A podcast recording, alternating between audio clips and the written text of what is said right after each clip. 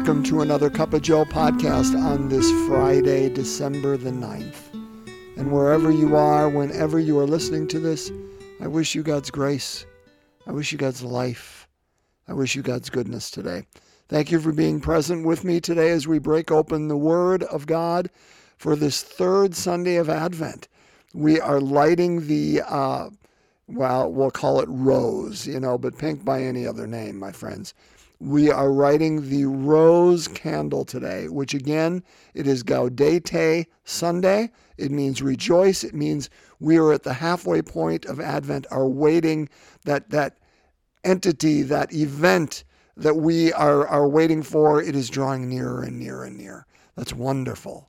However, it means, my friends, that that time of preparation, it is it is getting closer and closer. I mean, in a sense, we're halfway through the pregnancy. Uh, and as the day of delivery gets nearer and nearer, uh, we need to be more and more prepared.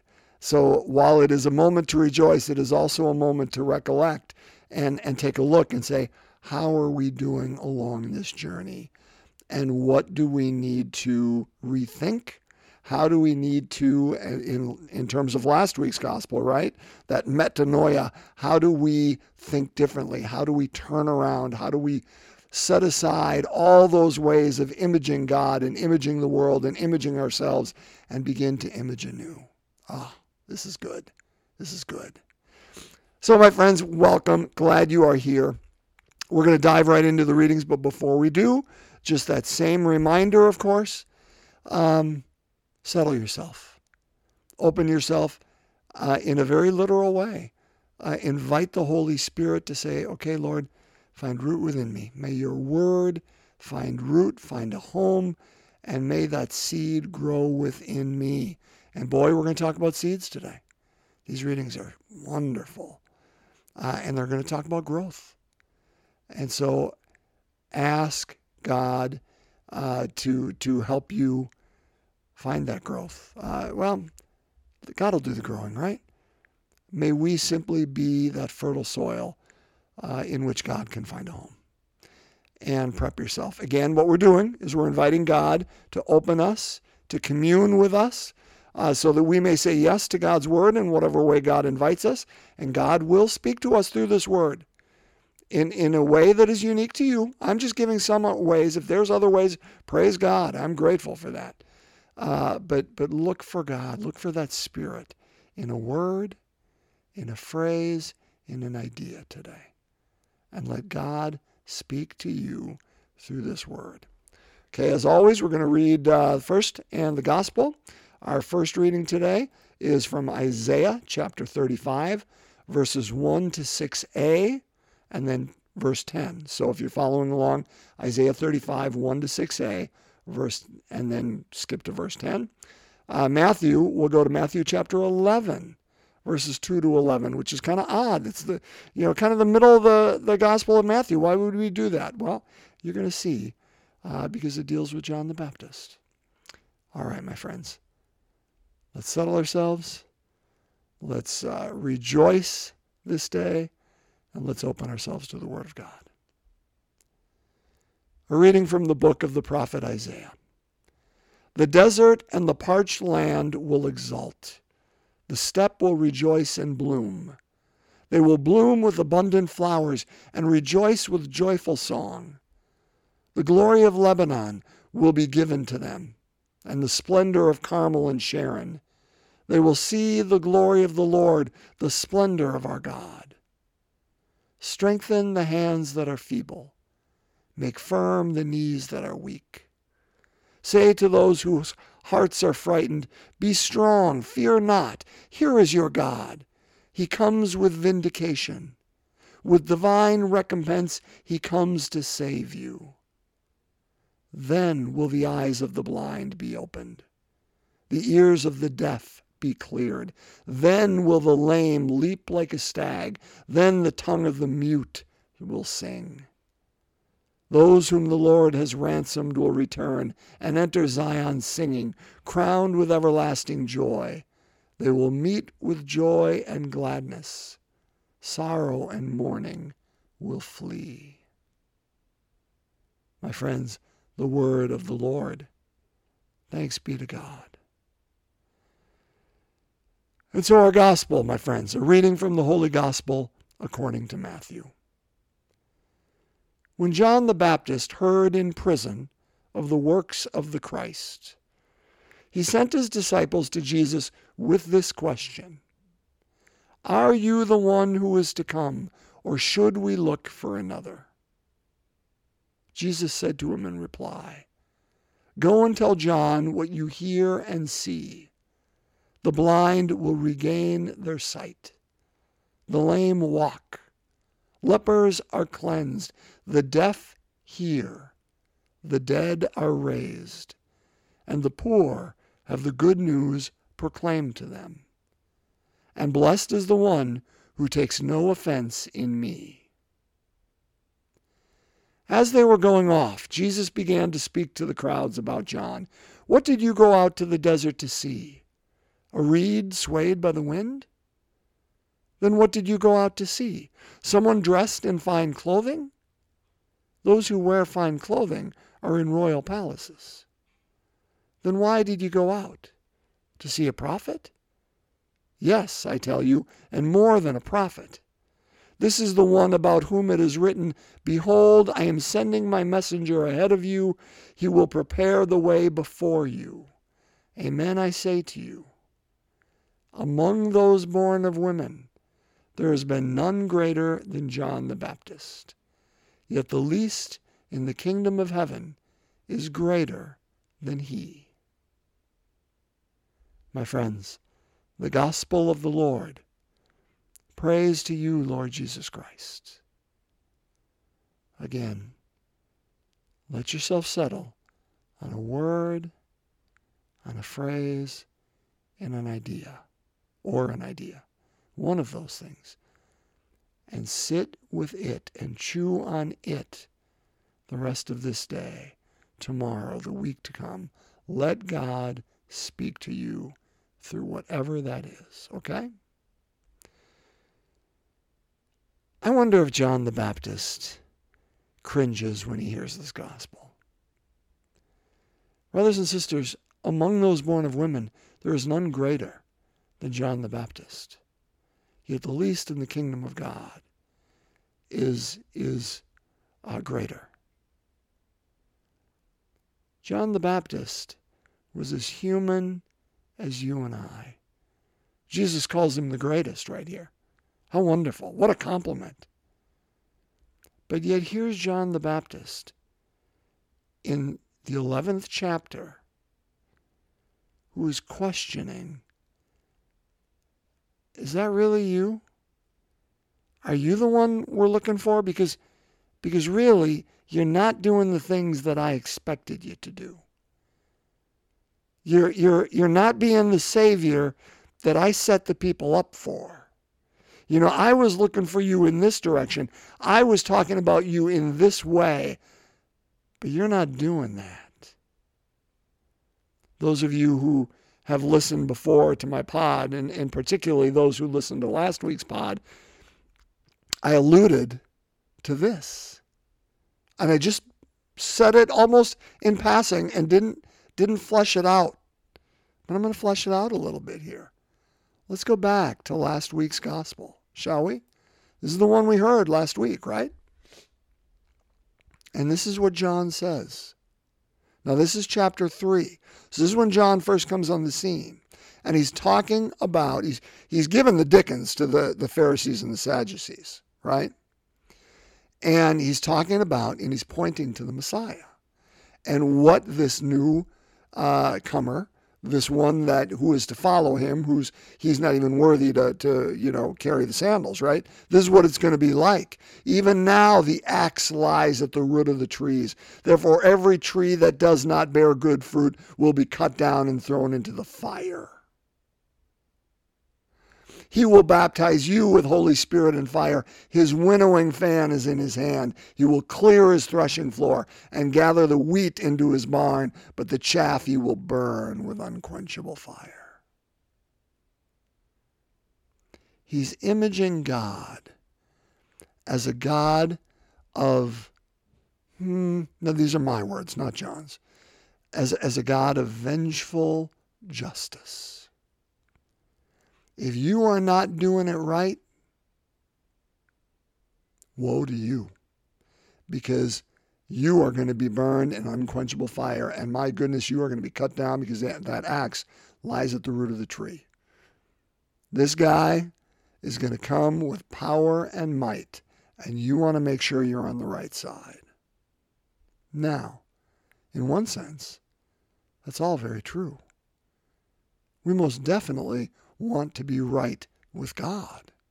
We most definitely don't want to be uh, doing whatever it is willy nilly at our own, you know, um, will or our own thoughts or our own desire or whatever that is. We want to be in the will of God. Of course we do.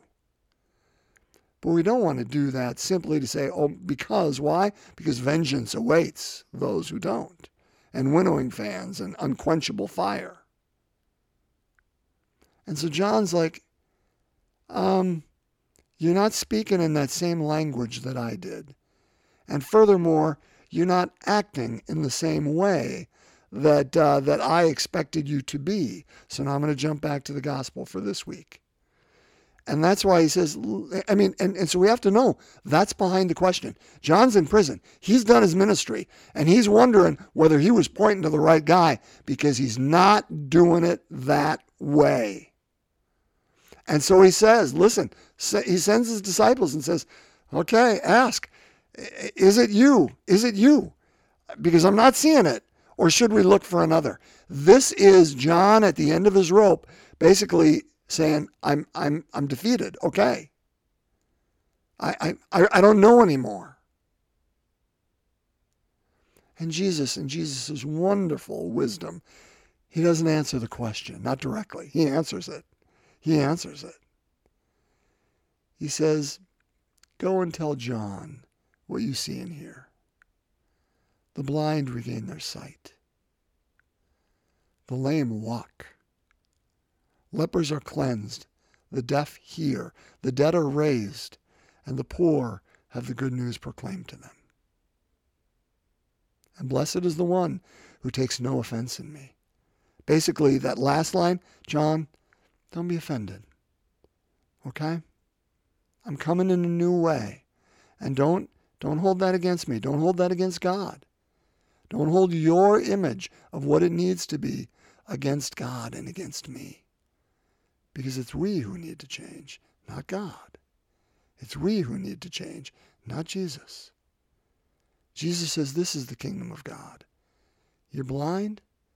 Hey, you're going to regain sight. You're lame? You're going to walk. If you are unclean, let me cleanse you. If you cannot hear well, let me open that up. If somehow there's something dead within you, let me raise that up. Because that's who I am. That's what I do. That's the calling card of God. And isn't that what we heard in Isaiah's reading? Right? Remember I said we're going to talk about seeds? You know, um, this image is so beautiful. I lived in, in Arizona for three years, and, and so boy, the desert can be so beautiful. Because you know, and they, uh, I, I, lived in Flag, so I lived in Flagstaff, and um, north of Flag, uh, there's the something called the Painted Desert, and it's not that way because you know the the different colored rocks or anything like that, but it's in uh, a certain time of spring when the rains come, the the desert blooms, and it is beautiful but it's only for a small amount of time, and you don't see it. Otherwise, it looks lifeless. That's what that's what Jesus is using. Again, imagery that they would know and saying, listen, all these things that are dry and look dead, I'm going to make them filled with life. Because they hold the seeds that you cannot see. And they have potential within them that you do not know, just as the dead do, by the way or those dead things that within uh, that are within us, or those who are lame. They hold potential that you do not know, and and the and the blind, and the deaf, right, and those who are unclean by society's measure. Brothers and sisters, that's you and I. That's everybody. That's everybody we know. That we carry those seeds that society or that you and I or the church or who, our community or whatever group we're a part of, it doesn't matter. Whoever it is that we are looking at and we are wanting to say they are without measure, they are without whatever, hope. That, that man, I should get that axe because it's at the foot of the tree, or I should get that winnowing fan because I know where they're going. But God says, but you don't. Because they hold within them the ability to bloom and blossom. The calling card of God is life. I want to tell you a story. And I tell this story at some of my funerals. So if you've uh, you who go to some of the funeral services that I do, you know I have like six stories. And usually I begin my reflections with one of them. Well, this is one of them. And, and it goes like this, and it's a true story. 100 years ago, almost to the, to the month, it was November of 1922, they found the, uh, the um, tomb of King Tut, right? Now we know that name. We've grown up with, within it. But 100 years ago, they didn't. And so they found the, the tomb of King Tut. And not only is, uh, you know, the, the king buried uh, just by, he's not buried by himself, he's buried with much of his kingdom. And right next to him was a bowl filled with seeds when they found him and they found the, the tomb. And presumably, this bowl held fruit uh, as something that he would eat uh, and give him strength for that journey into the afterlife. Well, and after 3,000 years of being in the in the desert, it was just seeds, and uh, they were lifeless, and they were going to be sent to the uh, museum in London along with everything else from the exhibit, uh, from the tomb for the exhibit. And a couple of botanists said, "Hey, listen, can you give us a few of those seeds? We want to see if they still hold hold life within them."